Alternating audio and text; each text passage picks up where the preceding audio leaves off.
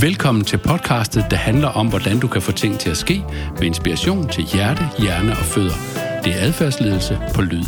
Velkommen til en rejse fra intention til handling. Rejsen starter her. Min vise og nu desværre afdøde professor Hans Jørgen Sands siger et sted. Alle ved, at verden forandrer sig ustandsligt, og mange mener derfor helt fejlagtigt, at det samme gælder menneskene. Citat slut.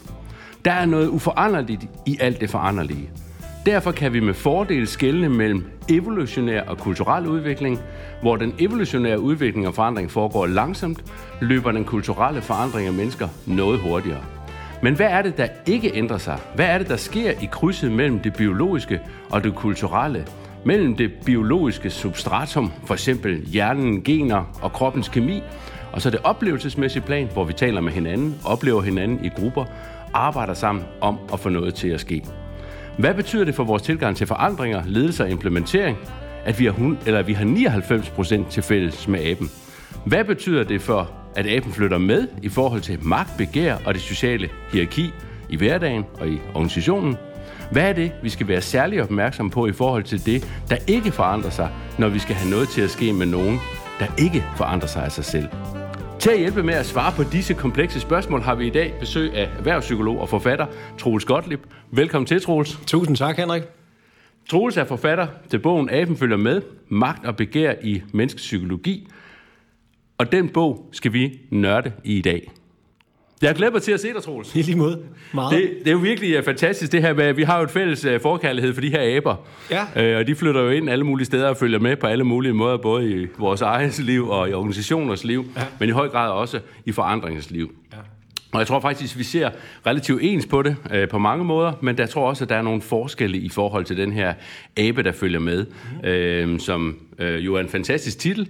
Og jeg synes, at øh, gode titler, de gør jo et eller andet ved en, når man skal for eksempel forberede sig til et podcast, så kan man ligesom mærke, at øh, den der titel, den giver en noget, fordi man kan hele tiden næsten som sådan et omkvæd skrive, aben følger med. Ja. Så øh, Dejligt at høre. det, det virker rigtig Det var godt. også meningen jo, Ja, præcis. om det kunne lykkes. Ja, men det synes jeg i høj grad, det gør. Men øh, lige til en introduktion her til lytteren, inden vi øh, kaster os ud i, øh, i alle de her snak omkring øh, aber og kultur og forandring. Hvad laver du så egentlig, når du ikke laver podcast med mig? Så lytter jeg gerne til podcasts.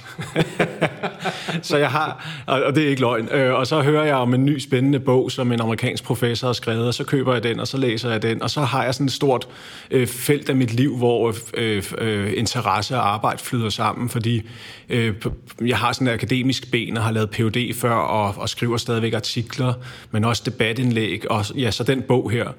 Og, øhm, ja, og, og så heldigvis er det også en interesse, at jeg er erhvervspsykolog og løser konsulentopgaver for øh, virksomheder, ledelsesudvikling, coaching. Lige for tiden mange foredrag på grund af bogen og diskussioner og snak om, om magt og hierarkier og så videre. Så, øh, ja, så det er, det er lidt øh, det er med, med et ben som akademiker og som et ben som praktiker. Jeg vil gerne være den, der, der, øh, der informerer praktikerne med lidt mere evidens, end, øh, end måske den mainstream ledelsestræning øh, basere sig på. Men på den anden side, så vil jeg også godt være den, der inde i elfenbenstårnet rent faktisk ved, hvad, hvad, hvad der, hvordan den virkelige verden derude ser ud, og hvilken viden, der, der er anvendelig. Ja, og så har du jo modsat alle os andre, der nørder adfærd, også har gjort det en rum tid jo. Så er du jo faktisk, øh, så ved du noget om det, og du har papir på det i betydning, at du faktisk er psykolog. Ja. Øh, og der er jo mange af os andre, vi har jo øh, baggrund for filosofi, eller kommunikation, ja. eller øh, CBS eller andet, men du er simpelthen hardcore øh, psykologfaglig også ind til benet. Ja. Øh, og det er jo herligt at være i, i, i godt selskab. Øh, jeg er kun øh, psykolog af anden orden, det vil sige, at min far var psykolog, og det, det ja. har jeg så øh, levet med og imod i, ja. igennem hele mit liv. Øh, godt gået. Ja, præcis. Så, øh, men i forbindelse med at skulle forstå emnet for, øh, for, for podcasten her, altså hvordan får man noget til at ske, der ikke sker af sig selv, og det her med at blive opmærksom på, at der er et biologisk plan. Ja. Øh, noget, der sætter sig igennem, måske bærer om ryggen på os, uden vi er lidt er bevidste om det. Ja. Og det kunne være en fordel at blive bevidst om det. Inden vi går ind i det, så plejer vi jo sådan lidt i podcastet her at tale om et billede eller en fortælling eller et eksempel. Mm. Og du valgte at tolke det meget konkret, øh, det her med det billede. Så du sendte mig faktisk et klassebillede fra, øh, fra anden klasse i 1985. Du sagde, det her, øh, det, det kommunikerer øh, min grundlæggende pointe med bogen. Så kan du ikke lige forklare mig, hvorfor sendte du egentlig klassebilledet der fra 1985? Jamen, det er sådan, at alle de der skønne ansigter, du ser der, de, øh, de er organiseret i et hierarki. Der var hierarki i min klasse, og øh, det var der garanteret også i din. Jeg har i hvert fald ikke endnu mødt nogen på min foredrag, der ryster på hovedet og siger, at det var ikke tilfældet i min klasse. Og, øh, og så spørger jeg dem, at måske voksede I så væk fra det.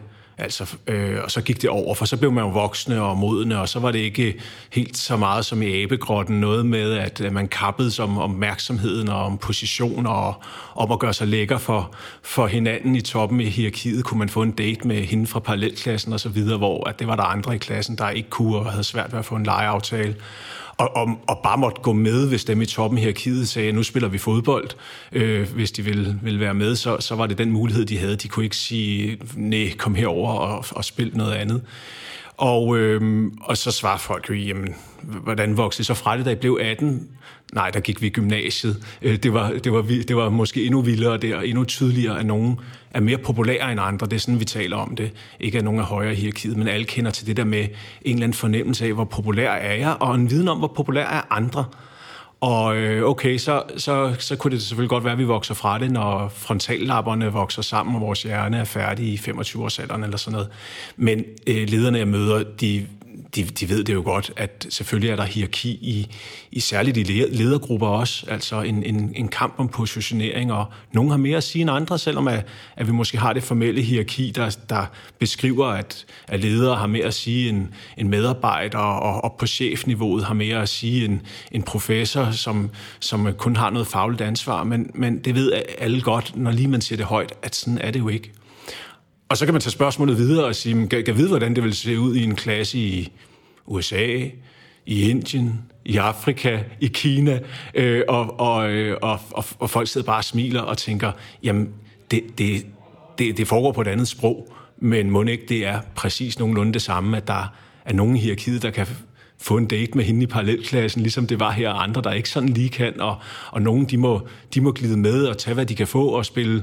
Så er det måske ikke fodbold, det kan være, det er noget andet, der er, er sporten i Kina, men, men igen, så er der også det her lidt øh, kønnede sikkert, ikke? at man ser for sig, at lejene er lidt forskellige. Og det er så det næste, som kobler til det her med chimpanserne. Der er ikke et hierarki. Øh, altså, når vi, når vi ser os selv på det billede, så, så ser vi os selv ind i noget lidt kønnet, typisk jeg, jeg ved nogenlunde, hvad min plads var, hvor, på, hvor, hvor lå jeg i drengehierarkiet, hvis jeg selv er mand, eller i pigehierarkiet. Og, øhm, og, og så, så der er ligesom to sidestillede hierarkier, og nogle gange så, så holder de sammen som hver sin gruppe, så er det drengene mod pigerne, så er man et, ens solidarisk magtfaktor mod drengene, der er åndssvage eller omvendt. Øh, men ellers så er man måske mest orienteret om, hvor, hvor, hvor min plads i det her hierarki, altså kommer der en ny pige ind i her klassen, pige ind i klassen, så, så skaber det noget, øh, noget furore i pigehierarkiet, hvor det er bare bred begejstring i drengehierarkiet. Det, det er fint, eller også er man ligeglad. Hun kommer ikke til at få nogen betydning for, når vi skal dele hold til fodbold alligevel, eller sådan, ikke? Og, og den anden vej rundt, en, en ny dreng, øh, det, det skubber lige lidt til, hvordan, hvordan, hvordan, hvordan skal det lige øh, betyde det for vores roller her, og sådan. Så, øh, så der er også nogle kønnede dimensioner, og det er jo bogens pointe er jo, at på tværs af kulturer, så er der også nogle underliggende strukturer, ikke forstået som kulturelle, men, men en biologisk grundmodel, som følger med helt tilbage fra, øh, da vi stoppede med at være aber og, og var stenaldermænd til, til i dag. Fantastisk. Så der er altså et grundlæggende hierarki. Det hierarki, det er biologisk forankret. Det sætter sig selvfølgelig igennem på forskellige måder i vores liv. Men, tænker jeg også, der ligger nok også en, en, en under hvad kan man sige, en undertone i, at aben følger med, det er, at vi faktisk glemmer det der hierarki, eller undertrykker det, eller overser det, og det kan få nogle lidt negative eller trælse konsekvenser, hvis vi ligesom bare tror, at alt er fladt, at der ikke er et hierarki, og der ikke er en biologi, der er med til at processere det hierarki.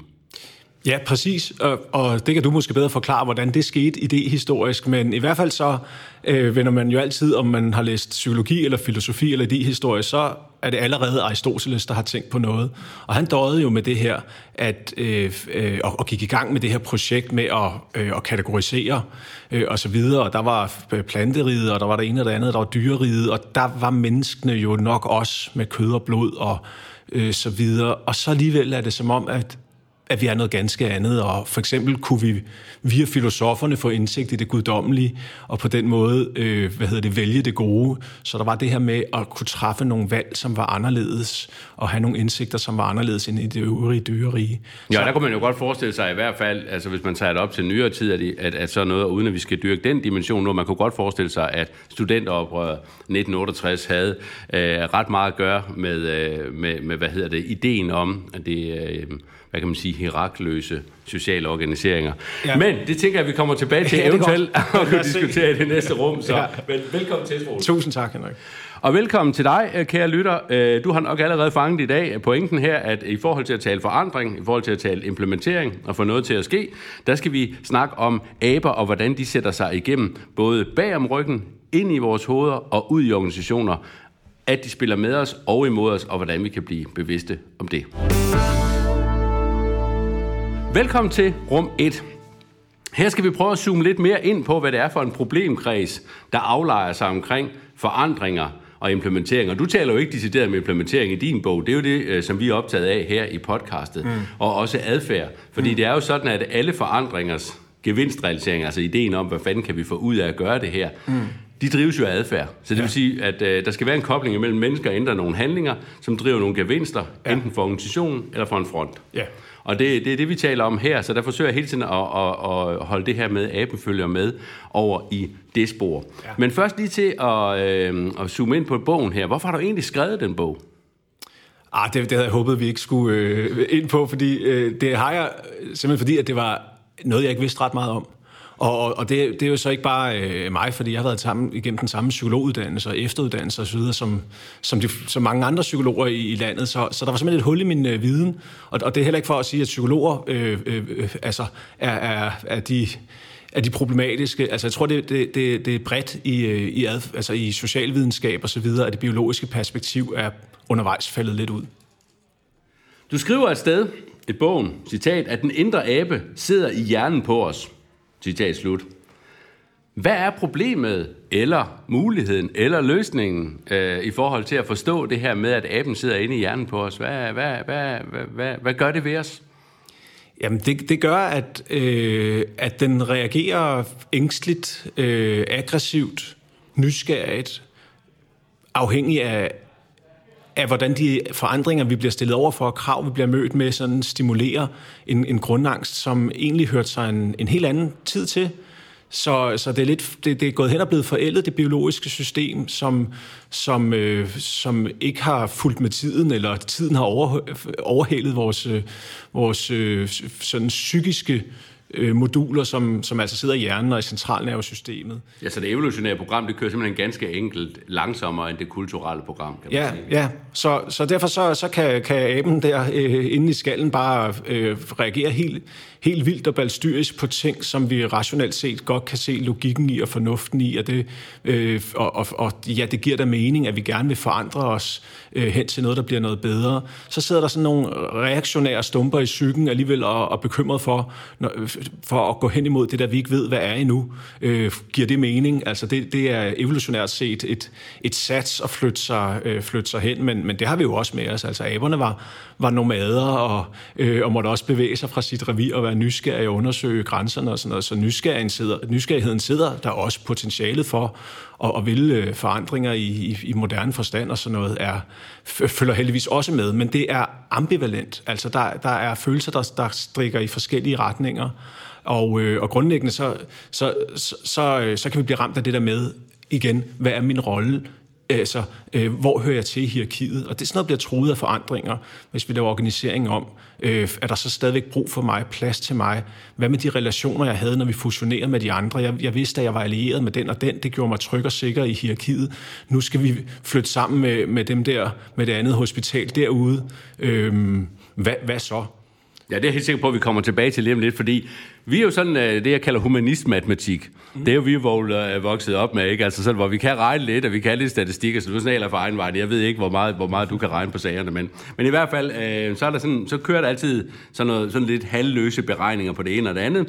Og så hvis du kombinerer det med konsulentverdenen, mm. så er der altid et eller andet med 70 procent ikke lykkes, så kun 30 procent lykkes vi med at ændre adfærd i forandringer. Der kører altid sådan nogle tal, ja. store, store tal. Så i forbindelse med, at jeg skulle forberede mig til i dag, der stod jeg så på et tal, der hedder, at 99 procent af vores øh, genmasse og vores øh, sådan biologiske øh, udstyr og setup har vi til, til fælles med aberne. Er det rigtigt, hvis man kigger på forskningen, at det er 99 procent, eller er det bare konsulenttal? Nej, altså det er det, det, er det, det bedste øh, estimat øh, er lige op omkring 99 procent i forhold til chimpansen og bonoboen. Det og bonoboen, kan du ikke lige beskrive det for lytteren? Hvad er det for jo, en fætter? altså den ligner umiddelbart en chimpanse i en grad, at man kunne overse, at, at det var noget andet. Men hvis man ser på måderne, de lever sammen, de, de, de to arter chimpanser, om du vil, så ser det ret forskelligt ud.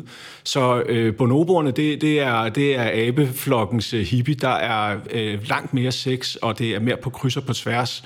Og, øh, og det er også, hvad hedder det, øh, sammenkønssex.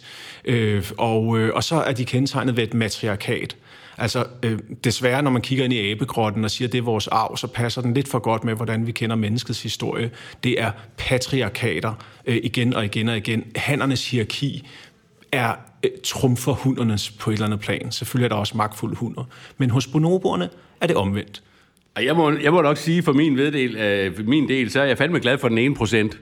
Altså, hvor jeg er i stand til faktisk refleksivt at forholde mig til noget. Fordi det er vel netop, og det tænker vi kommer tilbage til i næste rum, det er jo faktisk noget af det, som er enormt unikke for os, at vi kan tænke over vores egen adfærd. Præcis. Og faktisk reflektere over den. Så, så den der ene procent kan jo godt være, at den faktisk i oplevelsesmæssig forstand er de 99 procent, og så er, og så er der 1% biologi i det, vi, vi regner med, når vi lever i hverdagen, og sådan er det måske fornuftigt indrettet. Helt enig. Jeg mener, jeg mener vi deler noget med 70% DNA med en banan. Så, ja, så, så, sådan kunne man også så, så, så, så man kan jo stadigvæk godt øh, holde, man kunne godt stadigvæk stå på, at mennesket var noget ganske andet, selvom vi, øh, at, at DNA'en ligner så meget. Men, men det mener jeg dog er en fejl, ikke at tage seriøst, mm. at der er også meget, der følger med den genetiske kode. Ja, præcis. Og det. Øh det, det, hvad hedder det, øh, det skal vi også øh, snakke lidt mere om. Fordi Problemet, som jeg tit oplever det i forhold til den der forandring, det er, når du siger, at de der urmønstre, eller man kan sige sådan, de der gamle biologiske programmer, de trækker jo ikke nødvendigvis på en sproglig konsensus. De trækker ikke på sådan en eller anden kulturel normdiskussion i organisationer om, hvordan er vi sådan indrettet osv. Der kan vi jo godt snakke efter programmet, så vi forstår det fleksible, vi forstår, at vi skal være agile, vi forstår, mm. at vi skal være dit og datten. Mm.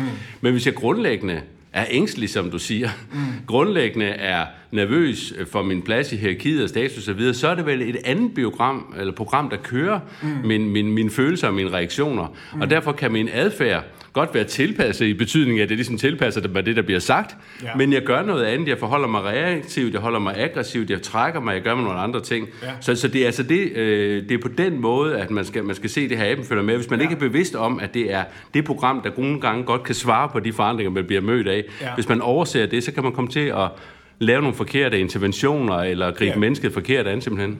Jamen altså, øh, det, det er virkelig klassisk, at man som ledelse af, af flere årsager øh, misser i hvor høj grad er folk faktisk med. Altså, altså, og det er igen det der med, at måske taler man om, om tingene i ro og mag og kaffe i koppen og så videre, men, men udover det er der jo netop magt. Så øh, mange ledere misser hen ad vejen, som de kommer op igennem hierarkierne, at folk de smiler og klapper af, hvad du siger, det føles for lederen som om, at det er fordi, det er fantastisk, og det giver øh, kanon god mening, men det er noget mere øh, kujonagtigt, om du vil, i, i os, at, øh, at øh, alfa-handen eller hunden er det nok bare klogt at holde sig allieret med. Så er man ærlig øh, og, og, og viser sin aggression, hvis man bliver sur over, hvad der sker. Det, det gør man ikke over for en, en, øh, en magtfuld øh, figur. Så, øh, ja, og, så, og så er det andet øh, simpelthen også bare, at det igen med ambivalensen, ikke? at der lige nu, så kan vi godt være nysgerrige og glade og spændte og så videre, men, men forstår vi, at der er så noget andet, der kommer til måske at sænke adfærden eller engagementet i at få det til at lykkes.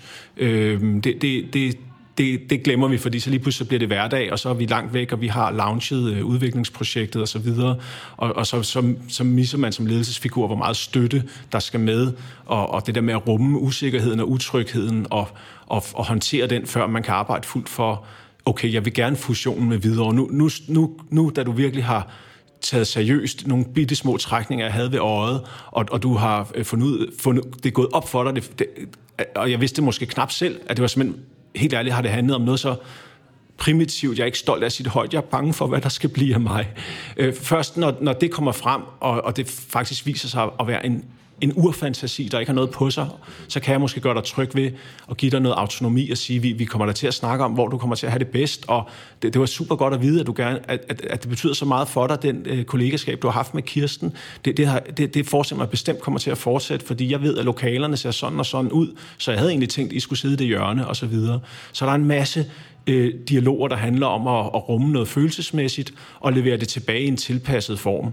Og nogle gange er der også noget, der må stå tilbage i en urolig form og sige, det har du ret i, det kan vi ikke svare på. Men tro mig, øh, vi snakker om det løbende, og så videre, og så videre. Det er alligevel bedre, end at fantasien står der og blafrer, og så snakker jeg med Kirsten om min fantasi, og så siger hun, jeg er fuldstændig sikker på, at du har ret, og det bliver en katastrofe, og så videre, og så videre.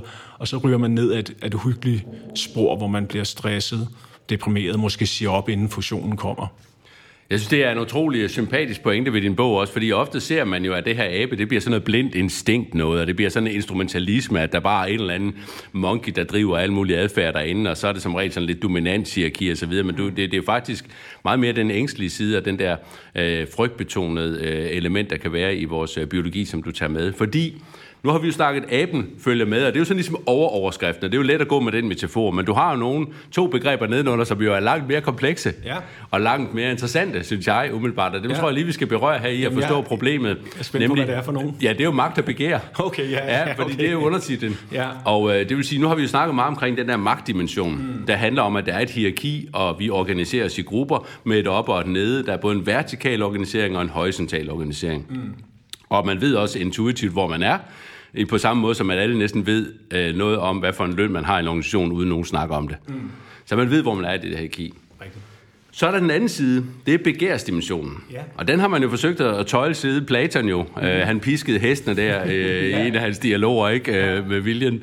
Ja. Og... Øh, Begæret, hvad er det for en størrelse? Fordi det er jo, øh, det er jo saft og kraft, forestiller jeg mig. Øh, og, men hvad, hvordan, hvordan relaterer begæret sig til det her med den abe her? Jamen, altså, jeg springer jo frem til, til Freud, og jeg ved ikke, om det er mere, meget mere videnskabeligt end, end Platon efter moderne standarder.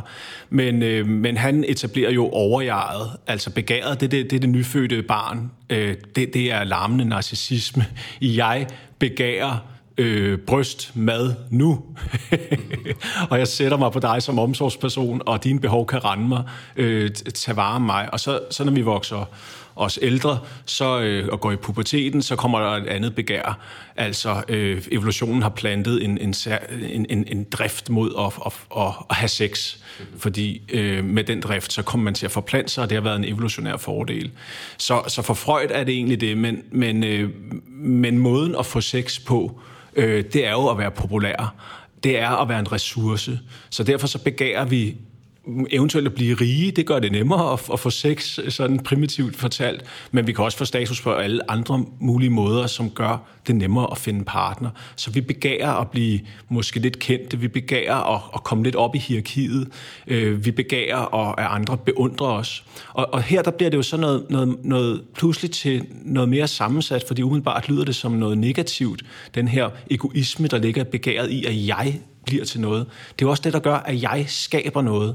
Altså det er det, der driver os frem, at mennesker vil gerne blære sig over for hinanden. De vil gerne konkurrere lidt på, på reklame Øh, reklamebyrået. Så kan der være en sjov og meget konstruktiv stemning, som skaber fantastiske resultater, øh, når, når, når, når mændene og kvinderne derinde, de, øh, de prøver at overgå hinanden i fede ting og gode idéer osv. Og, og det er grundlæggende et begær for, at, øh, at jeg øh, outshiner nogle af de andre. Øh, men, øh, men det kan både være sjovt og i hvert fald konstruktivt. Og, og, når, det, og når det lykkes, så kan, vi, kan, kan det befrugte nogle idéer og en virksomhedssucces, der gør, at vi alle sammen får succes.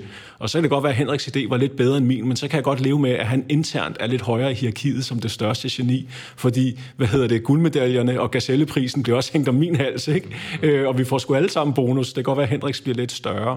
Og Freud, han taler jo om, om, om altså, hvordan det driver kunst og kultur frem. Altså, det, det er en civiliseret form for begær, at, øh, at sådan må vi gerne blære os, men det går ikke længere, at vi går rundt og, øh, og, og, og ja, tager for os af retterne og rager på hinanden på gaden eller sådan noget.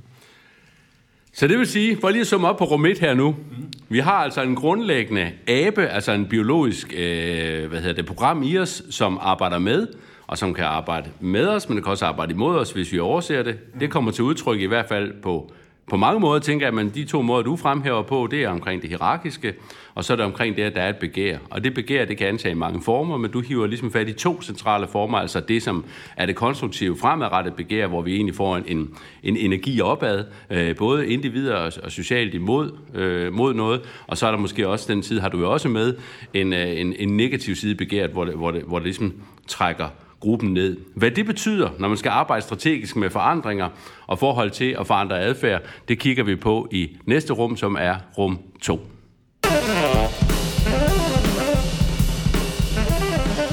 Velkommen til rum 2. Her skal vi så prøve at se på, hvordan kan man egentlig arbejde konstruktivt med nogle af de indsigter omkring magt og begær øh, og aben, øh, og ikke nødvendigvis lave løsninger. Det vil nok være lidt voldsomt at sidde og sige, at vi, kan, vi to vi lige kan finde på her i, i et enkelt rum. Men øh, jeg må sige, at øh, jeg blev ret beroliget på et tidspunkt i din bog, skriver du nemlig, at, øh, at vi faktisk, og nu citerer jeg, at vi er lykkedes med, i det store hele, at vi lykkedes med at anvende vores begær civiliseret. Så det vil sige, at det her begær, som vi talte om til sidst, det er, jo, det er jo kommet ud på en eller anden konstruktiv form igennem historien. Alligevel har det fundet sin, sin, sin form. Vi har fået løst de der frygtelige katastrofer og kriser, der er så kommet en ny krig nu. Men, men begæret har på en eller anden måde akkumuleret sig i en relativt civiliseret form, som vi i hvert fald i vores del af verden lever relativt øh, fornuftigt sammen. Øh, med løbende diskussioner selvfølgelig om hierarkier og forhandlinger osv., men, men inden for en eller anden form for demokratisk øh, øh, form. Ja, bestemt. Så kan vi bruge det som, som, som cue til at prøve at tage først øh, begæret i forhold til adfærd? Fordi mange af lytterne her, de er jo optaget af adfærd øh, og handlinger. Altså, og der plejer jeg at sige det på den måde, at adfærd det er noget, aber de kan gøre. Det kan være automatiseret, mm-hmm. og handlinger, det er noget, mennesker gør. Ja. Fordi handlinger, det er fyldt med intentioner, det er ja. fyldt med drømme, længsler osv. Ja. Øh, så, så nogle gange skiller jeg imellem det, fordi at, øh, når man sådan taler om det, så siger nudging, og så blander folk det sammen, synes jeg, som om, at, øh, at vi kan nudge os til mere frihed eller et eller andet. Ikke? Altså, som, altså ligesom prøve at hjælpe den automatiserede ja. side af vores adfærd i gang med nogle små puffer, så lige pludselig kan det gøre alt muligt. Det tror jeg absolut ikke, det kan. Nej. Altså jeg tror, det er et relativt rudimentært greb, der kan nogle få ting. Mm. Øh, men, men, men handlinger, hvis vi ser på det sådan, så er det en mere kompleks størrelse. Og derfor er jeg lidt nysgerrig på, hvordan, hvordan du ser det her med, hvordan spiller adfærd og begær øh, egentlig sammen? Hvad, hvad er det hvad er begærets rolle i forhold til vores adfærd sammen og mellem hinanden og i forhold til os selv? Jamen, altså, øh, igen, nu, nu kommer vi lige fra, fra Freud, og du, og du siger, at jeg skriver, at det går faktisk godt. Altså, den, den, de store hvad hedder det, landevindinger, eller man skal sige, det, det er jo nok, at vi har sat stærke institutioner. Så Freud havde det her med, at vi bliver nødt til at få installeret et stærkt overjeg øh, for at blive noget andet end en abe. Altså en, en, en samvittighed, og, øh, og nogle, kollekt, nogle, nogle normer, vi kan tale frem og af, altså aftale med hinanden, eller som kan binde os sammen i større samfund, som, som gør, at vi lever civiliseret med hinanden. Øh, men, øh, men ud af det, så er det jo at indsætte autoriteten ud over øh, forældrene som en autoritet, der, der ligesom sætter overjeget en autoritet i individet. Øh, normerne, som, som blev autoriteten i samfundet, hvad vores spilleregler. Så er det jo en, en statsmagt og politi og så videre, som gør, at vi ikke øh, ligger i evig øh, øh, krig med hinanden og selvtægt og så videre.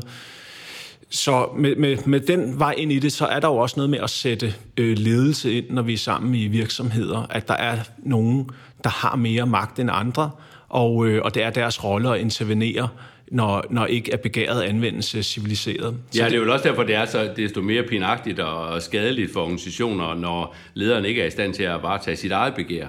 Ja, det er, jo, det, det, er jo, det er jo så paradokset, ikke? at vi ser masser af situationer på, at det ikke lykkes lederen. Tværtimod, at ledere kører virksomheder i sænk. De lader sig rive med deres eget begær. Magten. Ja, samtidig, ja, fordi det er, jo, det, det er jo den anden side af det, som jeg synes, du hiver mig rigtig, rigtig godt frem også, at det er jo egentlig også, at magten på en eller anden måde gør blind, altså at, at magt også gør, at vi bliver dårligere til at læse vores omgivelser, signaler, og måske faktisk tror, at det modsatte køn eller det samme køn begæres mere, end de egentlig gør, hvilket gør, at vi får en adfærd, der måske ikke er hensigtsmæssig. Eller? Jamen altså, magtens paradoks er noget i retning af, at dem, der er allermest øh, magtbegærlige af os, vi gør os tidlig i karrieren super umage med, andre kan lide os og beundre os i en grad, at vi kan blive ledere.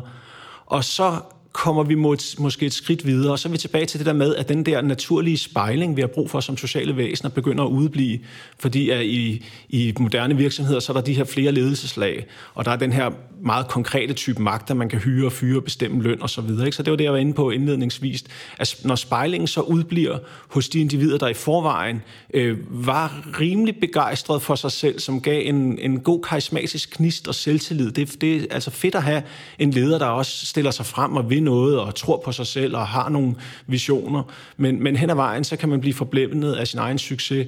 Og, øh, og, og der er simpelthen de her forskellige forsøg, som virkelig er tankevækkende med, at, at vores empati måske i en eller anden grad øh, har risiko for at at slå fra. Det er klart, hvis ikke du får nogle klare cues for dine medarbejdere, fordi de holder deres ærlige meninger og følelser tilbage, så, så er det klart, så har empatien jo dårlige vilkår på den måde. Men, men måske er der også et eller andet andet alligevel med et, øh, noget mere stofligt i skallen på os, som bliver boostet i en grad, som, er, som bliver til, at man bliver selvglad. Og, og så får man jo nogle muligheder. Pludselig så er du så højt i hierarkiet, at du ikke har i gåseøjne overjaget. Du har ikke længere en leder over dig til at kigge dig over skulderen. Så det vil være sådan freudiansk, mere pessimistisk at sige, at vi, vi, vi har brug for noget autoritet over os, og det er også det, der sker, når ledere indimellem. Det er en vigtig pointe i bogen, at det er jo gode forsidehistorier, og vi synes, der har været mange, fordi vi kan komme i tanke om i hvert fald 10 men altså, øh, vi, vi kender jo ikke til de der tusinder andre topledere, som gik på pension øh, over de sidste par år, hvor vi har talt meget om det her, uden nogensinde at have fingrene hverken i kagedåsen eller på bagdelen af, af nogle øh, af, af medarbejderne. Men man kan sige, at, fordi jeg vil nemlig godt udfordre det der lidt med, at der ikke er nogen over lederen, fordi jeg var på et tidspunkt til et, øh, et foredrag, sådan en bestyrelsesuddannelse, der mødte vi jo øh, formanden for, det daværende formand for Coop, mm. øh, og han skulle holde øh, foredrag, Øh, og så ligesom fortælle lidt om det. Og det var under, hvor Coops krise var sådan, det, han havde Lasse Bolander. Mm. Øh, under hans, øh, hvad hedder det, øh, ledelse af Coop, var der jo kommet en kæmpe krise her til sidst, og han sad på sådan, var blevet relativt magtfuldkommen, fordi han sad i alle mulige enheder i Coop. Ja. Og så beskriver han det her med, at man som leder ligesom er på vej opad, og man tænker, at jeg skal bare længere, længere, længere opad. Mm-hmm. Det, man glemmer som leder, det er, at der er en formand også. Ja. Og den formand sidder sådan set over lederen ja. i en organisation, så det vil sige, at han er sådan set uh, direktør for direktøren. Ja. Og der siger han, så der er altså en pyramidespids, der går op, men den mødes af en anden pyramidespids, ja. der går nedad, som ja. er formandens. Ja. Og de to spidser, de møder hinanden. Ja. Og han siger, når der så kommer tryk på en organisation, for eksempel i form af en krise, og man begynder at sige, okay, nu er der virkelig uh, modstand på jer, I har lavet nogle rigtig, rigtig dårlige resultater, det er flere hundrede millioner mennesker, ja. at vi taler om, jeres måde at organisere jer på, jeres hierarki er blevet for hierarkisk, ja. og I er simpelthen uh, for ene om fordelene, kan man ligesom sige. Ja. Uh, og det er jo paradoxalt i noget, som egentlig er startet op som en andelsforening, altså ja. et kooperativ, ja. hvor man skulle ja. have delt og pluraliseret magten i en vis forstand, ikke? Jo. Så, så, så, så hierarkiet er, altså lederen er egentlig aldrig, hvad kan man sige, den øverste. Der er altid et andet hierarki, og nogen vil så sige religiøst til sidst, så er der en Gud, ikke? Altså der vil altid ja. være et eller andet far eller en, en, en kvindegud over dig. Ja. Men altså, du holder os inden for et eller andet skive ja. her med, ja. med, med, med kor. Øh, hvad, hvad tænker du om den form? Altså, der, hvad, hvad, er det, der, hvad, er det, der, hvad er det, der sker i den form for hierarki her? Altså, når, når de to ting, de støder sammen. Altså, øh, et, et magtbegær, der kommer fra en, der er over en, og så en magtbegær fra en anden, som, kommer, som er rigtig højt, som i, i Coop. Øh, de får til synligheden skabt et beslutningsmiljø, som ikke er godt i hvert fald for, for organisationen eller for bundlinjen. Hvad, kan man forklare det med noget? Har, har de overset, at damen er der, eller hvad, hvad, hvad er der sket? Jamen, der er jo sket det, at de har været igennem den samme proces, altså så de er ikke repræsentative for, hvordan medarbejdere er flest. Altså alle mennesker er magtbegærlige i den forstand, at ingen af os ønsker at være i bunden af hierarkiet. Vi vil alle sammen øh, gerne deroppe af. I, på bunden af hierarkiet er man et step fra udstødelse der kan intet menneske trives. Så er der mange af os, der øh, viseligt øh, trives fint med at komme lidt op i midten af hierarkiet, hvor der er trygt og godt, uden at, at begæret driver os videre opad. Og det er virkelig udsat at blive drevet videre opad, så det vil jeg gerne lige tilbage til øh, den, den, den, den modsatte bevægelse, hvad du peger på der. Men det betyder jo, at op i toppen af hierarkiet, hvor topchefer og bestyrelsesformænd skal holde hinanden i skak, så, så er der nogen, som øh, ligner hinanden meget. Altså, så, øh, så igen, dem, der bliver forfremmet, er, af nogen, der ligner mig selv. Jeg kan genkende den der, det der enorme drive, den der enorme ambition. Det er ham eller hende, jeg udpeger. Øh, så, så man ligner hinanden så meget, at man kan, kan øh, være blind for hinandens blind spots. Og så det, du peger på der, er jo, øh, er jo noget, der, der, der sker, når regnskaberne ligger der, ligger der. Så i hverdagen, så ser bestyrelsesformanden jo ikke, hvordan du, øh, øh hvordan du håndterer øh, medarbejderne på møder og kontorer osv. Men det, jeg vil pege på, det er, at øh, øh, det omvendte hierarki, altså særligt som arbejdsmarkedet er i dag, og en fornuftig dansk kultur, hvor vi trods alt har en stærk tradition for at kunne være kritisk over for autoritet, der er det jo sådan, at hvis du er en skiderik som leder, så går jeg i dag bare ud og får arbejde et andet sted. Så medarbejderne har stor magt. Der, der er mange øh, steder, hvor altså, der skal ikke andet end et, et klik i den der rubrik. Lederen mobber mig, jeg anonym kan indlevere øh, så, så kan din mellemleder ude på det lokale hospital få kæmpe problemer. Så, øh, så, der er for, altså, så det er en forsimplet magtforståelse, at, øh, at fordi man er høj, altså, at man har en rolle i det formelle hierarki, så er man magtfuld. Og, øh, og så er der det andet, det er en forkert forståelse, at det skulle være privilegeret. Det er nok det, måske du er inde på, ikke? Øh, at det er, øh, det er en udsat position. Øh, altså, når først det går galt, så går det rigtig galt. Så, så hvis du har lavet dig rive med, eller hvis du bliver problematiseret med nogle historier, der ikke lyder godt, fordi nogen har set sig sure på dig og spiller magtspil, øver mod, modmagt på beskidt måde.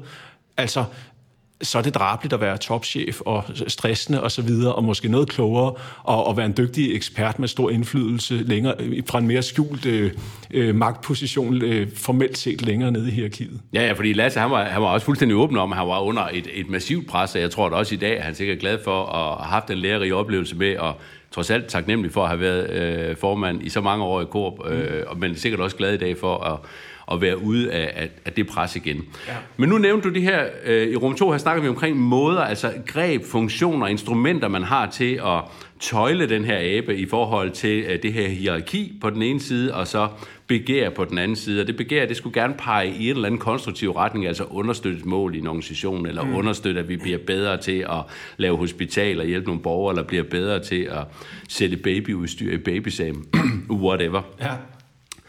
Og øh, hvis vi da prøver lige at zoome, øh, zoome ind på lidt, nogle, nogle sådan lidt mere lokale mekanismer, som måske resonerer øh, mere, mere ligerægte i forhold til spilleregler, normer, statsmagt og, og ledelse af institutioner. Ja. Det er sådan nogle lidt store størrelser at tale om. Hvis vi prøver at zoome ind på organisationen, ja. Ja. så peger du jo faktisk på, at der er nogle mekanismer her, som, som kan hjælpe os til at håndtere magt og begær.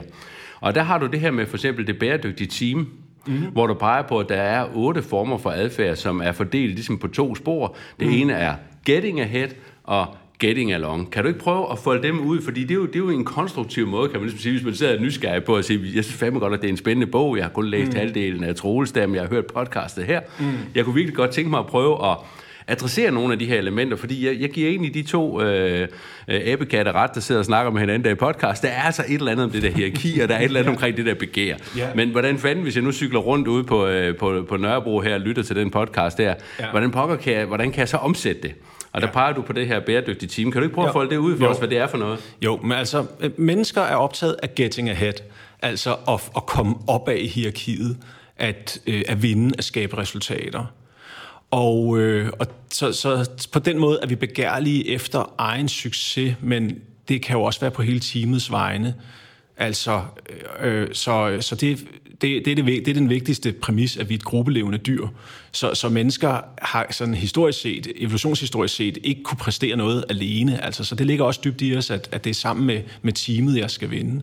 Men det giver noget rivalisering internt i teamet, øh, som man skal have, have vendt om til, at vi rivaliserer, rivaliserer mod øh, konkurrenterne derude. Ikke? Så, så, så der kan gives nogle spændinger internt. Det er, men vi er også begærlige efter, at andre godt kan lide os. Det er getting along. Altså, getting ahead, der er, nogle, der er nogle konkrete former der. Hvad er det, de hedder, de der? Der er sådan ligesom fire adfærdsformer, som er centrale i forhold til getting ahead. Ja, øhm, ja den, den kan være, du skal have slået. Ja, den har jeg jo slået op her, jo, så det, det kan vi få. Altså, du, du peger på i hvert fald i bogen, at der er noget med at være arbejdsom, arbejdsom kompetent og innovativ og proaktiv. Kan du lige prøve at folde de fire dimensioner ud? Hvad er det, der kan understøtte det her getting ahead?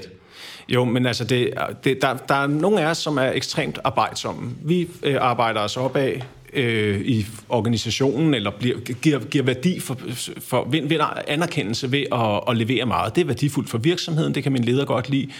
Mine kollegaer kan umiddelbart også godt lide det, øh, men, men ikke nødvendigvis. Det kan også være, at man kan føle sig lidt udstillet, og kan vi ikke lige slappe af og tage en kop kaffe? Og så. så det er en god måde at, at komme frem af getting ahead på, som du siger, komme op af. Det, det er arbejdsomt. Det, det, det må man bare sige. Det, det, ja. det, der er noget værdi i at, at smide mange timer, og, og knokle og slide og nå sine deadlines og sådan noget. Ikke? Men man kan også få, hvad hedder, byde ind med meget getting ahead ved at være super kompetent. Altså, så selvom at, at, at hende, min kollega, hun arbejder det dobbelte af mig, så kan jeg godt være mere værdifuld ved simpelthen at kunne noget, ingen andre kan. Jeg er lige en tandkvikker her, ja. Simpelthen få bedre idéer og sådan noget. Men jamen, det, det er også et tabu. Øh, men, men der er stor forskel på, hvor kompetente øh, ellers højt. Alle er højt uddannet, men alligevel er der kæmpe forskel. Ja, og, og, og så innovativ, så det kompetente, det er jo mest at, at gøre tingene rigtigt fra, fra start, at være dygtig og lave, måske lave ydelser, andre ikke kan. Men det innovative, altså at få nye idéer, det er heller ikke noget, alle mennesker kan. Det er faktisk de færreste af os, der, der har den ressource.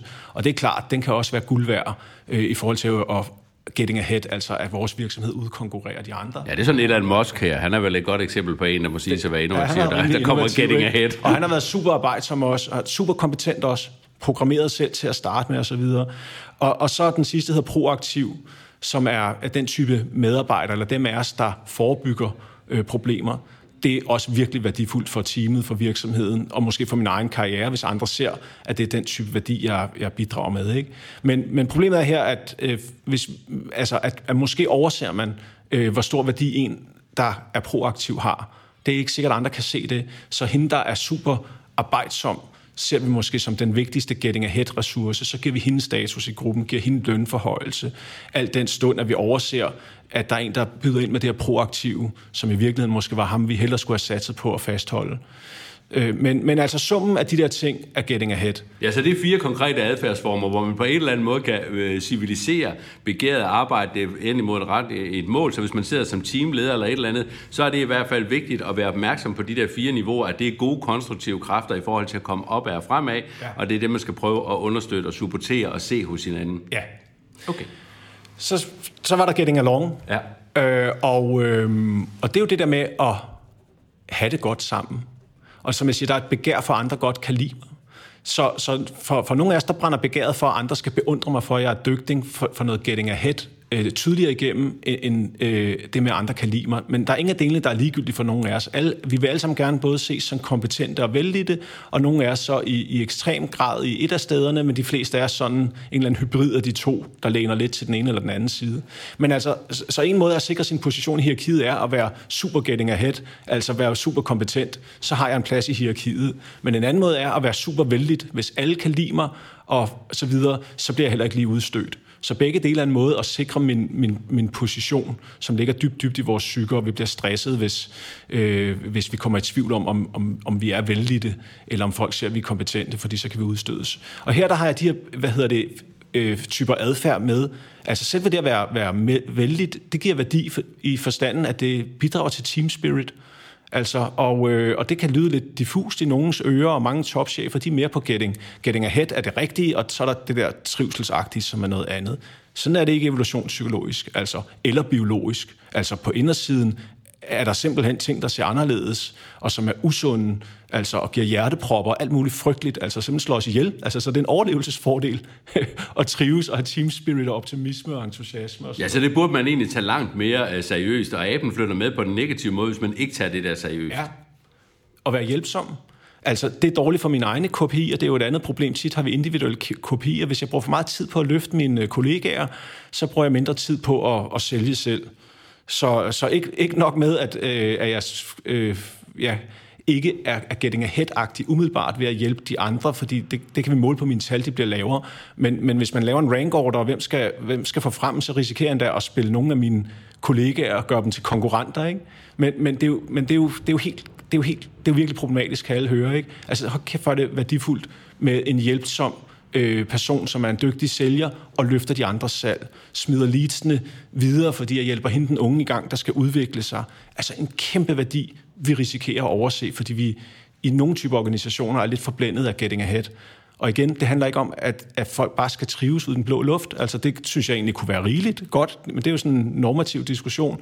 Nej, det handler stadigvæk om, at gruppens effektivitet vi, vi, er ikke en, eh, vi er slet ikke en gruppe, hvis ikke vi hjælper hinanden. Så er vi bare nogle individer, der, der måske konkurrerer internt, og øvrigt stjæler leads fra hinanden, i stedet for at dele dem derhen, hvor at, at salget kommer til at lykkes. Så har jeg den, der hedder eh, diplomatisk, og det handler om at gå på tværs af, af, af, af divisioner og sådan noget i store virksomheder. Øh, det, det kan også være i teamet selvfølgelig, at det er øh, rar, altså at det er en ressource, der er en, der lidt diplomatisk kan binde nogle svære synspunkter frem, når der er konflikt og så videre. Men det er også det med at have gode snitflader til andre. Det, det kunne man jo også godt blive forblændet og sige, hvorfor, hvad, hvad render vedkommende rundt og laver og spilder sin tid på? Ja, det er bare og snakke med dem nede, ja, og, ja. snakker ned med HK'erne nedenunder der, og så videre.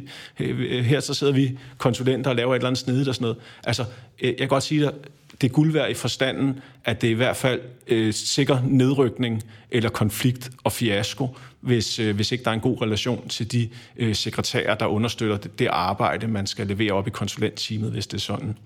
Og så det her med at være ordentlig, øh, har, vi kaldt det, har jeg kaldt det i bogen. Øhm, altså det der med at følge retningslinjer og møde velforberedt osv., det kan vi jo godt høre, det er jo selvfølgelig effektivt i forstanden, at det er ineffektivt at møde uforberedt til møder, men det er tit noget, vi misser. Det ligger ikke lige i KPI'erne, møder hun altid øh, velforberedt og til tiden. Men altså, det koster et, et team på otte personer, hvor en kommer syv minutter for sent, og man ved ikke, og sådan noget, så koster det lige otte gange øh, syv minutter. Det er selvfølgelig øh, ikke bare et værditab, men også noget, der giver frustration.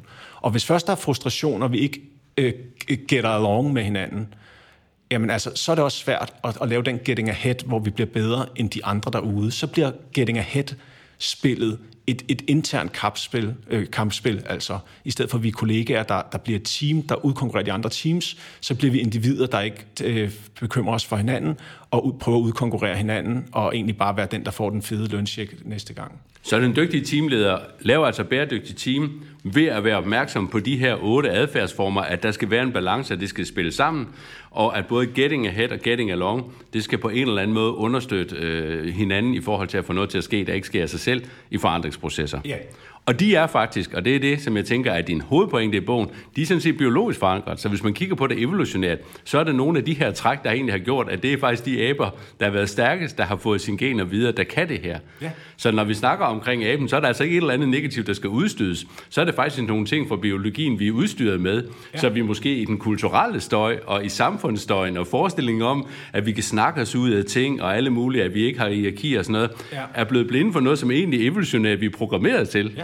Så det er lige før, at det er kulturen, der arbejder imod vores biologi på nogle områder, når vi ligesom forestiller os, at vi har et hierarkisk, øh, altså den hierarki, hvad hedder den, hierarkiløse organisation, ja. uden ledere med selvorganisering. Præcis. Det er simpelthen en kulturel konstruktion, som ja. taler imod vores biologi, hvis vi skal følge sporet her. Ja, altså det, det kommer lidt an på, hvad man mener med den, med, med den øh, ledelsesløse organisation, sagde du det? Fordi, ja, det er jo en idé, der florerer ja, ja, for, ja, fordi øh, altså, hvis nu man hvis nu man følger den tanke, at det nytter måske ikke noget at lægge sig for langt fra, hvad vi er biologisk primet til.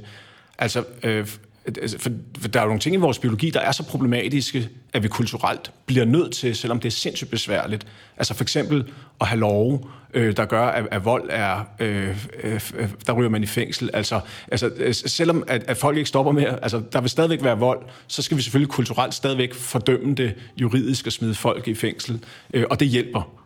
Ikke? Der er meget mindre vold i, i civiliserede øh, samfund, hvor vi har... Altså, det, altså, hvad hedder det? Lov er jo en social konstruktion. Altså, det er jo ikke en naturlov, at, øh, at du kan melde mig til politiet, hvis jeg øh, stikker dig en lussing om lidt. Det er en social konstruktion, men en rigtig fornuftig en af slagsen. Og du kan godt sige, øh, og selvom det ligger i menneskets biologi, at jeg kan blive så hissig, at jeg kan stikke det ind på skrinet, jamen så vil vi stadigvæk have en kultur, som ikke passer med min biologi. Så får jeg ikke lov til at gøre, som jeg havde gjort, hvis jeg var chimpanse. Så der kan være masser, altså, så, så, så, så det er jo ikke sådan, at, at man ikke nødvendigvis skal, skal lave en kultur, der modarbejder biologien. Men hvis man følger tankegangen, at man risikerer, at det bliver skønne spildte kræfter, eller måske endnu værre, at det faktisk bliver undertrykkende for nogle, nogle, nogle øh, sider, som er en del af vores menneskelighed, vi ikke behøver at undertrykke. Øhm, så må man sige, at det høje hierarki med mange ledelseslag i moderne organisationer, det ligger skævt i forhold til vores evolutionshistorie. Altså evolutionshistorisk, som jeg samler, har der altid højst været to lag i hierarkiet. Der har været helt den samlede gruppe, hvor selvfølgelig er der variation, altså for, forskellige kulturer igen, hvordan så det ud, men det typiske billede er, at tingene er i høring i et meget fladt hierarki, hvor alle bliver hørt. Men der har altid været ledelse også, stort set, ikke? Det, det, der er nogen, der har mere sagt end nogle andre. De ældre, ældre rådet, eller høvdingen og shamanen trækker sig til side og træffer endelig beslutning. Så i den oprindelige organisation har der været to lag. Du kan også sige, den oprindelige organisation, barn og forældre, to lag. Moderne organisationer, mange flere. Så derfor så kan, kan, der, kan det godt være, at øh, den trend, der er med, med øh, altså lederløse, det, det synes jeg ikke lyder for godt, men, men selve ideen om nogle så flade hierarkier som muligt, øh, stemmer nok bedre med vores biologi, end, øh, end organisationer med, med mange lag. Jeg tror også for at være tro mod ideen, altså jeg tror, den hedder 10-90, altså det vil sige, der er 10 procent ledelse, der handler om at sætte rammer, retning og flag, ja. og så er, der, så er der egentlig selvorganisering for resten af, af pengene inden for det. Ja. Men hvis du nu stadig hænger på på din cykel derude på Nørrebro og lytter med på den her øh, podcast, og du er kommet derover fra Vesterbro nu, så kan vi altså lige summe op på rum 2 her. Det vi har talt om, det er, at der er altså nogle grundlæggende mekanismer i vores adfærd, som er centrale at prøve at være sensitiv for, kultivere og dyrke for at lave et bæredygtigt team. Så når du skal arbejde med forandringer, så både at balancere getting ahead og getting along, det er en ret væsentlig måde at arbejde med at få noget til at ske på, der ikke sker af sig selv. Tak for rum 2.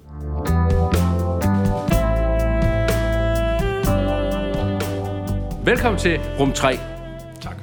Vi skal her kigge på lidt omkring effekter og læringer og perspektiver i forhold til det her, aben følger med, og det at blive nysgerrig på, hvordan magt sætter sig igennem, og hvordan begær udspiller sig inde på organisationens scene. Jeg har en position, der hedder adfærdsledelse, og det misforstår mange folk til, at det er ligesom en manipulerende, tyrannisk ledelse gennem mikrohandlinger, hvor man bare styrer organisationer. Og det kunne ikke være mere forkert. Det handler om at smide sig ind imellem på den ene side forandringsledelse, der leder med ord og slides, mm. og på den anden side projektledelse, der leder forandringer og aktiviteter igennem aktiviteterne. Mm. Så kigger adfærdslederen på at sikre optimale betingelser for at få noget til at ske, der ikke sker af sig selv. Mm. Netop med henblik på at kultivere og være sensitiv for øh, nogle af de her adfærdsmekanismer, som ligger på de dybere planer, mm. altså det du kalder getting ahead, getting along, hvor vi faktisk har nogle evolutionære øh, hvad hedder det, fordele i at være altruistisk, altså simpelthen at hjælpe hinanden. Vi har nogle evolutionære fordele af at søge mod toppen. Det giver simpelthen bare energi og fremdrift i organisationer, ja. der gør, at vi tjener nogle skillinger i samfundet, så vi kan lave noget velfærd, og så kan vi ja. få noget universiteter til at køre den vej rundt, og vores unge kan blive uddannet. Ja. Øhm, så, så det er jo, det er jo en ret øh, fin mekanisme. Hvad tænker du omkring det her øh, adfærdsledelse? Altså prøve at, at prøve at sikre øh, optimale betingelser for, at øh, mennesker de faktisk kan få nogle af de, deres øh, hvad kan man sige, sider ud, som også ligger tættere på deres biologi end blot... Øh, altså ikke de kedelige sider af biologien, men altså i hvert fald kultivere nogle omstændigheder, der gør, at der er plads til det. Jamen, jeg tænker, at det, at det ledelse er at sikre den, øh, den konstruktive adfærd. Så øh, som individer for at være professionelle, så er det, vi leverer, adfærd. Og, øh, og så kan det godt være, at vi har noget opgaveløsning, som er noget meget øh, kognitivt, hvor jeg sidder og tænker mig om og analyserer osv. Men i tiltagende grad er vi organiseret i teams, som giver god mening. Det kan være voldsomt frustrerende at være i teams, men, men dybt nede i vores psyker er vi programmeret til, det også er det, der er allersjovest og bedst at være. Det var sådan, vi overlevede på, på savannen. Og, øh, og det frustrerende er jo, at øh, så må jeg afgive noget autonomi. Jeg kan ikke bare opføre mig som jeg gør derhjemme i sofaen, eller som jeg har lyst til, når mit begær stikker af. Jeg skal have den professionelle adfærd sammen med mine kollegaer. Og du har fuldstændig ret i, at en effektiv måde at leve på, lede på eller nødvendig er at gå for os selv og sørge for selv at have den adfærd. Men det, jeg skriver meget om, er også at intervenere, når andre ikke har adfærden. Og, og der, der er der det her med at turde bruge sin magt i forstanden. Du kan også bare sige, bruge sin rolle og tage på sig. Det er min rolle at sige fra. Og så skal vi ikke være så bange for at gøre det tydeligt. Altså, altså problemet er, hvis en har en uhensigtsmæssig adfærd i gruppen, og vi lader det ske, fordi vi er for meget getting along og tænker, at det bliver for dårlig stemning, hvis jeg tager fat i det, og er konfliktsky, eller vi tænker individets ukrænkelighed, jeg tager den lige med ham på tomands hånd. Så står gruppen tilbage og har set, at den adfærd blev accepteret, fordi de ikke ved, hvad der sker i et rum bagved. Så, så det er noget meget mikropsykologisk, at det der med og det vil leder, medarbejdere gerne have. De vil ikke have tyrannisk ledelse. Det sidder dybt i vores psyker, at hvis alfahanden eller alfahunden er tyrannisk, så, så skal vedkommende ikke have alle de privilegier, fordi så er det ikke til, til min fordel at give vedkommende følgeskab. Så, så det ønsker vi ikke, men vi vil gerne have tydelig ledelse. Altså det går igen og igen i trivselsundersøgelsen. Vi vil have medbestemmelse, og vi vil have øh, tydelig ledelse. Og, og, øh, og det kunne netop være det der med at være meget tydelig på at sanktionere, når den forkerte adfærd er der. Og så er der det med at kunne stimulere og lokke, ligesom den gode forældre eller pædagog, og trække folk ud, af, ud lige et skridt ud af deres comfort zone. Prøv lige at komme med herud. Og det kan godt være, at det trigger lidt ængstelse i dig, apropos hvad vi har talt om før. Hvad betyder det? Er jeg så kompetent? Jeg føler mig ikke kompetent nu, når han beder mig om at lave noget nyt, og, øh, og så videre. Hvad vil de andre i gruppen? Og, og så videre, så videre. Øhm, men, øh, men, men omvendt har vi også en drift mod at, at blive dygtige og lykkes og noget nysgerrighed. Så den drift skal man ligesom have talt ind i med, på en tryg måde og, og, og, og, og vist det der med, at, du, altså, at vi kan faktisk forestille os alt muligt, de øvrige aber ikke kan. Altså, altså så, det, så det, det er jo, vores hjerne har udviklet sig på en måde, hvor vi kan se scenarier, vi kan følge en leders vision. Altså, lederen kan tale et scenarie op, det kunne være spændende at flytte os herhen. Så, øhm, så, så der er både noget med selvfølgelig at, at, at kunne gøre visionen tydelig, men det, det, det springende punkt er at gøre den til handling. Det er også der, den bliver tydelig, kan man oversætte til folk. Øh, for eksempel at spørge dem selv, kan man finde ud af, hvis jeg siger det her, er visionen, eller jeg vil hellere sige strategien. Det her er formålet, det er det her, jeg ønsker at ske. Lad mig lige høre, hvordan ser du, at du kan chippe ind i den strategi? Og så finder man ud af, hvor folk står. Har de overhovedet fattet, hvad jeg snakker om? Det er jo ret vigtigt, hvis man skal have det til at lykkes og være sikker på. Men, øh, men udover det, så har man stadigvæk stor autonomi. Jeg har sagt, jeg vil den her vej. Hvordan kan du byde ind i det? Og så kan være en dialog om, det var en rigtig god idé, det var en rigtig god, det var en mindre god idé. Lad os aftale, at du fokuserer på, på bidrag 1 og 2. Ja, og der har lederen jo det er til fælles med pædagogen og læreren, øh, det man kalder det pædagogiske paradoks. Altså, hvordan kan du lede til myndighed? Mm. Altså, hvordan kan du faktisk hjælpe et menneske ved at komme ud af deres komfortzone med henblik på at blive sig selv ja. og blive selvledende. Ja, ja, det er det der øh, paradoks, man egentlig har. Ja. Når jeg taler adfærdsledelse, så handler det jo også lige så meget om, at når vi nu netop også har de her sider, hvor vi også lærer så meget af hinanden, vi er så hierarkiske, vi er så organiseret mod hinanden, vi er så organiseret mod hinandens adfærd, at der kan, er det lettere at handle sig ind i en ny strategi, eller en ny tænkning, end det er at tænke sig ind i den. Mm. Men vi designer tit forandringsprocesser, og spor som om, at folk de tænker sig ind i adfærd. Mm. Og det gør de jo ikke jo. Nej. Og det vi jo lige har hørt her med aben, det er jo netop, at den er så sensitiv for øh, hele de her mikroprocesser. Hvad sker der rundt omkring mig? Hvordan agerer hun? Mm. Hvordan agerer han? Hvad var det for et glimt? Hvad var det for et blik? Mm. Er jeg med? Er jeg ikke med? Mm. Og hvis man ikke ligesom har det mikroplan med, i sine forandringsprocesser, mm. og altså er sensitiv for, at vi er handlende, før vi er tænkende. Mm. Øh, desværre tit. Ja. Øh, jeg er klar over, at man laver strategier for netop at regulere det tænkende ned over det handlende. Ja. Men, men altså omvendt, når man snakker implementering, så handler man sig jo typisk ind i det, vi ja. gerne vil have til at ske. Ja. Og derfor bliver man også nødt til som leder at handle sig ind i det.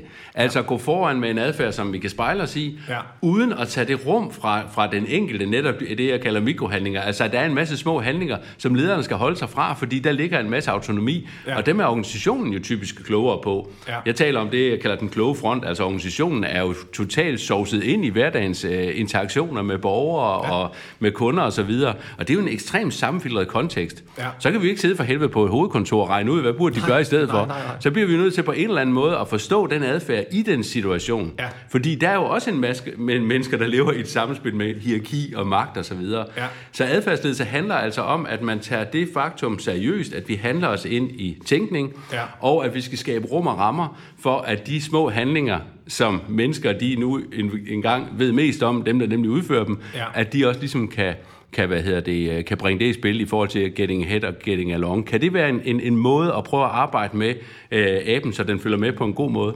Ja, bestemt. Altså, øh, fordi på, på, den, ja, på den måde er vi øh, en abe med, med, med en utrolig god forestillingsevne, og det er på godt og på ondt. Altså, vi kan, vi kan, vi kan faktisk bruge den til at teoretisere over noget, og få et bedre estimat for, hvad vil ske, hvis sådan og sådan og sådan, og hvordan vil det se ud. Og, og, og vi kan også i nogen grad mærke efter, har vi lyst til det. Men i nogen grad er et vigtigt ord, fordi det er også en dimension, der kan, der kan få os til at tro, at vi er langt mere rationelle og nøgterne osv. Altså langt, langt mere, end vi faktisk er. Så jeg er meget enig i, at læring sker via erfaring. Altså, øh, det, det, det, det er sådan, det er. Og, og nogle gange, så kan vi godt forestille os nogle ting, og så kan vi gøre os erfaring, og så var vores forestilling rigtig, og så opdager vi ikke helt, at vi har lært på den hårde måde. Men, men, men det er først, når vi gør, så får vi erfaring med, at det virkede, eller det ikke virkede, at vi lærer. Og så, så bliver det mest tydeligt for os, når ikke det virker. Øh, og, øh, og der er det jo ærgerligt at have spekuleret sig ud af alle mulige sindrige spor, man får bildt sig ind, bliver gode og kommer til at, at give en vej, og så når vi begynder at gå dem, så slår vi os på det på en, på en måde, øh, som gør, at vi ikke kommer videre. Så der er den der følelses komponent i, i dyb læring, noget, der virkelig gør indtryk på os og sætter os i os, hvor vi virkelig fatter, hvad er, er problemerne i det her, eller har jeg lyst, eller har jeg ikke lyst. Det, det, kræver, det kræver lidt, at vi gør det. Altså, vi mærker ikke de følelser. Øh, det, det er meget svært at mærke dem, når vi teoretiserer. Jeg plejer at sige det på den måde, at man skal kunne mærke det for at kunne måle det. Ja. Men tak Troels, for at tage os igennem øh, og, og introducere os til den her abe med forestillingsevner, og øh, prøve at få menneskedyret frem i det. Og jeg synes, det er en enorm bedrift, at vi faktisk er, du er i stand til med din bog, også at lirke nogle af de her mekanismer ind, så de kan arbejde med os i forhold til at sikre velfærd, øh, og sikre også øh, velbehag i organisationer, også som en væsentlig del af det, og ikke blot se det som blindt instinktiv, destruktiv øh, dyreadfærd, øh, men, men faktisk er noget, som, øh, som vi kan kultivere med for eksempel getting ahead eller getting along, være opmærksom på nogle, øh, nogle, nogle, nogle hensigtsmæssige strategier ja. for optimering af egen ja, Det er jeg glad for at høre. Ej, men virkelig. Tak. Sidste spørgsmål, lidt vi går ned til få det til at ske-listen. Og det, jeg synes virkelig, det er interessant, fordi det er jo ikke så tit, man møder øh, en, man kan stille et spørgsmål, men er du egentlig freudianer? Nej, det, det tænker jeg mig ikke. Jeg, jeg er homo sapiens. Jamen, det er fordi, du trækker jo utrolig meget på Freud. Man kan sige, mange af de mentale modeller, du selv øh, ligesom trækker på, ja. ligger jo der. En af Freuds pointer var jo til sidst, at man kan jo næsten kun læse sig til sådan noget ting her med litteratur, eller erfare sig til det. Altså, vi kan næsten, han havde selvfølgelig en drøm om, at han kunne ligesom lave forskning på det, men det lykkedes aldrig rigtig helt. Nej. Men, men, men, men, øh, men du, du forsøger alligevel at fortsætte videnskabens vej ind i at forstå det her begær, men, men du, du, du flørter alligevel enormt meget med Freud for ja, at forstå ja, det. Ja, altså, han, han er... Øh han er umulig at undvære, og, og der er altså nogle dybe indsigter. Der er også rigtig meget vrøvl igennem forfatterskabet, og har været mange uheldige følgevirkninger af, af hans øh, teorier, som, som jeg vil sige var misforstået, men, men han har virkelig også alligevel fat i noget, og, og det er det der med, med de ubevidste niveauer, som, som vi i dag øh, forholder os til på en helt anden måde videnskabeligt, men, men, men, men det er nogle gode ting, han, han har har tænkt på det. Ja, på den måde er han jo en af de største sådan i idehistorien set fra mit perspektiv. Altså, ja. Det kan jo godt være, at det var Nietzsche, der var, var, var, var, var først med den her vitalistiske tænkning om, at kroppen er central, og vi ikke er herre i eget hus. Ja. Øh, altså det dionysiske. Øh, men som han jo senere kommer til at kalde det ubevidste. Og det er jo en af de idéer, som jo faktisk er, ja. er, er lige så central som Newtons lov nærmest. Ja, ja, ja. Altså at, uh, halvdelen af det, vi processerer, det er altså ubevidst. Ja. Det, er, det, er, det er en kæmpe vigtig del at blive, ja, blive ja. bevidst om, ja, kan man ja, sige. Freud sagde jo selv, det er ikke mig, der har opfundet det ubevidste. Nej, okay. jeg, jeg, tog det bare fra litteraturen, yes. øh, og særligt er han stor Goethe-fan, og, yes. og, og trækker på den romantiske tradition. Ja, ikke? Så, ja. så det, det er beskrevet i, i romaner og i savn og myter helt tilbage i oldtiden, og så prøver jeg at lave det til en videnskabelig model, med det vi var inde på før med overjeg og id og jeg og sådan noget. Ikke? Ja, du prøver at trække det med ind og aktualisere det i en moderne sammenhæng, for ja. det er vel egentlig hans tredeling oprindeligt. Ja psykologisk. Ja, og så, så har han jo læst Darwin, det, det, det, det glemmer man, men, men nogle af hans bedste indsigter er i virkeligheden darwinistiske. Yes, og han så tænker dem jo faktisk ind i, synes jeg, som jeg mener er hans hovedværk, nemlig kulturens øh, byrde, ja. hvor de så faktisk bliver omsat Det er øh, helt også konkret. min yndlingsbog, Okay, fantastisk. Jamen, så slutter vi på en enighed her. Øh, to øh, forestillende aber, øh, der har lavet podcast sammen. Vi skal ned og runde af.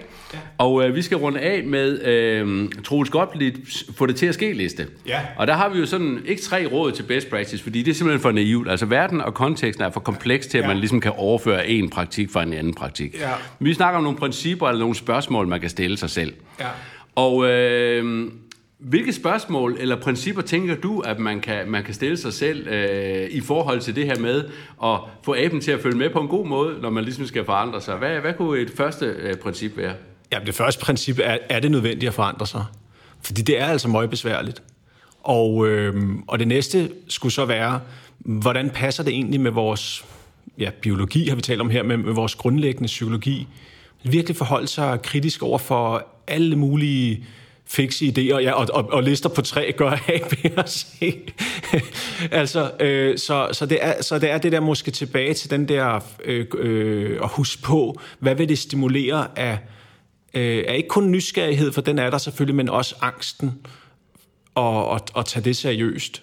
Og, og punkt tre skulle jo så være at skabe rum for at, at få det kaldt frem, og huske på det der med som, som leder, så, så er, er man måske lidt tilbageholdende med at være ærlig. Det er både lidt ynkeligt måske at sige højt, jeg bliver bekymret og angst og sådan noget, så, så der kan være det, men det andet er jo netop det, det magtmæssige, at øh, øh, altså, skal man, mener han virkelig, når han siger, at man gerne vil være kritisk og sådan noget. Ikke? Så, så det, det er som ledelse at, at, at tage følelser som informationer. Det er både noget med at mærke lidt efter hos sig selv, øh, er, jeg, er, jeg, er jeg allerede inden jeg går ind i mødet lidt, lidt irritabel over, at nogen vil have modstand på med det her, så skal jeg lige have styr på det, øh, fordi, øh, fordi jeg skal nærmere se deres modstand som en vigtig informationskilde, og så kan man synes, den er øh, uretsmæssig eller ej, det er jo sagen uvedkommende. Det man gerne vil, det er at komme i, i hus med sine øh, forandringer, hvis man prøver at sætte dem i gang.